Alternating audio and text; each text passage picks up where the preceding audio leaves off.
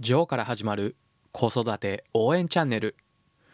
このチャンネルではワンオペ経験7年のジョーが子育てやビジネスにおける悩みや考え方を解説することで僕なりにあなたを応援します。2月5日金曜日いかがお過ごしでしょうか？ジョーでございます。昨日娘と学校の給食の話になって僕は学生時代に寮で生活をしていたので寮の食堂でご飯を食べていたという話をしていたら娘は魚を釣る漁師が釣った魚を食べていたと勘違いされてしまいました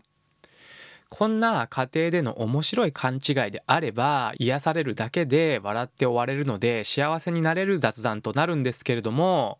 こっちがものすごくストレスを感じてしまう勘違いというものも結構あるんですね。そしてその勘違いしている人は自分が勘違いしていることに気づいていないことが多いのでしつこく聞いていることも結構あります。この状況に陥ったら相手は感情で物を言うようになってきますのでこっちもその土俵に乗らないようにした方がいいんですね。あまり相手にしないに限ります。その土俵に上がると感情的にものを言うことでものすごく視野が狭くなってしまうんですね。そんな時は一旦自分から離れて自分を客観視してみましょう。そして自分はどのような方向を目指しているのかという対極感を見極めるようにしたら方向を間違わずに済みます。例えば僕がこの前会社の業務中に体験したのですが最近はどこの会社でも働き方改革や業務の効率化なんてことはよく出てくるキーワードですよね。そしてもちろん僕が所属している会社でも例外ではなくて同じような動きがあります。そんな中僕が所属している部署の領域とは、ま、全く別の部署から移動してきた方がいてその方が僕の上司になったんですね。上司になったとは言ってももうその上司は今の部署に移動してきてから3年くらいは経っているんですけれどもその方がまた上を見て仕事をするタイプなんですね。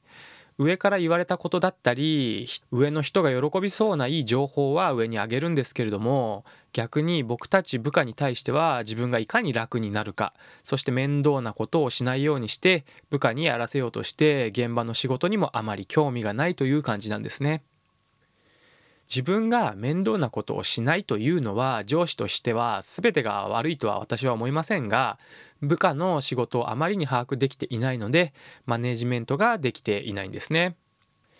マネジメントの仕事は部下の仕事がやりやすい環境を整えたりチームの仕事の阻害になるようなものを取り除くということが主な仕事ですのでその部分ができていればまだいいんですがそこを全く見ようとしないので結構困ってしまうことがあります。そんな時僕がある業務の効率化について提案をした時にその上司の承認を取りました。その後僕の上司がさらにその上の上司の承認を取る必要があってその中での質疑応答に耐えられなかったんですね。そしてその質疑応答に耐えられないのは紛れもなく現場の仕事を知らないからということが原因だったんですね。そこで僕の上司は僕に対してものすごく多くの質問をしてくるようになりました。今更そんなことを聞いてくるのかということから全く業務に関係のないポイントがずれた質問までしつこく聞いてくるんですね。業務の効率化をするための提案をしたはずなのに逆に業務の非効率化が進んでしまうという本末転倒な状況に陥ってしまいました。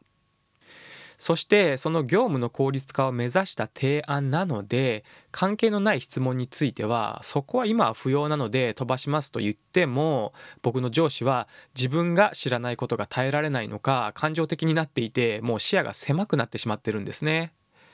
ですのでそこはもう相手にしても仕方がないなと感じていますし部下である僕を含んだチーム全体のモチベーションが下がってしまうという状態になってしまったんですね。これ僕が思うに対極感を持って見ていない状態になってしまって目の前の自分の感情に流されて視野が狭くなってしまったことで業務の効率化を進めるという大きな方向を見失うことが起こってしまっています。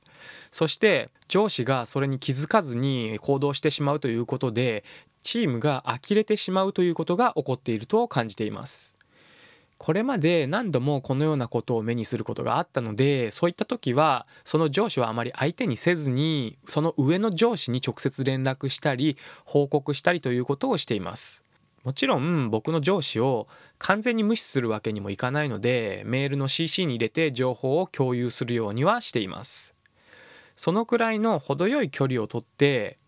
期待せずに仕事をするようにすると意外に快適だったりします。ただやはり上司なので僕の評価をするという仕事も担っているということはあってあまりに度が過ぎると出世や評価に影響は少なからずあります。ただそれも含めてそこはあなたがどのような価値観を持っていてどう行動するかそれは人それぞれでいいかと思います。上を見て仕事をするかまたは天を見て仕事をするかなんて言葉もありますよね。その上司は今でも目の前の感情に流されてポイントがずれた細かい質問をしてくることがたまにはあるんですけれども適当に答えてその場から逃げるようにしています。相手にしていても自分の時間が奪われるだけで何の得にもなりませんからね。そんな人からは逃げるに限ると僕は考えています。そしてもっと自分のためになったり自分が成長できると思うことに時間を使わないと時間は有限ですからね。皆さんもそんな上司に苦労させられていたら適当に距離をとって深く関わらないという選択をしてみてはいかがでしょうか？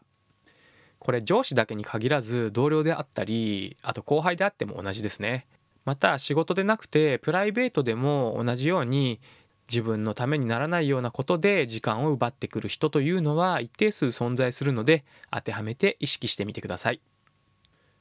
自分がハッピーになれることに時間や労力のリソースを割くようにした方がいいよななんて思っています。ということでしつこい人の扱い方という話をそろそろ終了しようと思います。今日も一日素敵な時間をお過ごしください。それではまた次回の放送でお会いしましょう。最後まで聞いていただきありがとうございました。じゃあまたね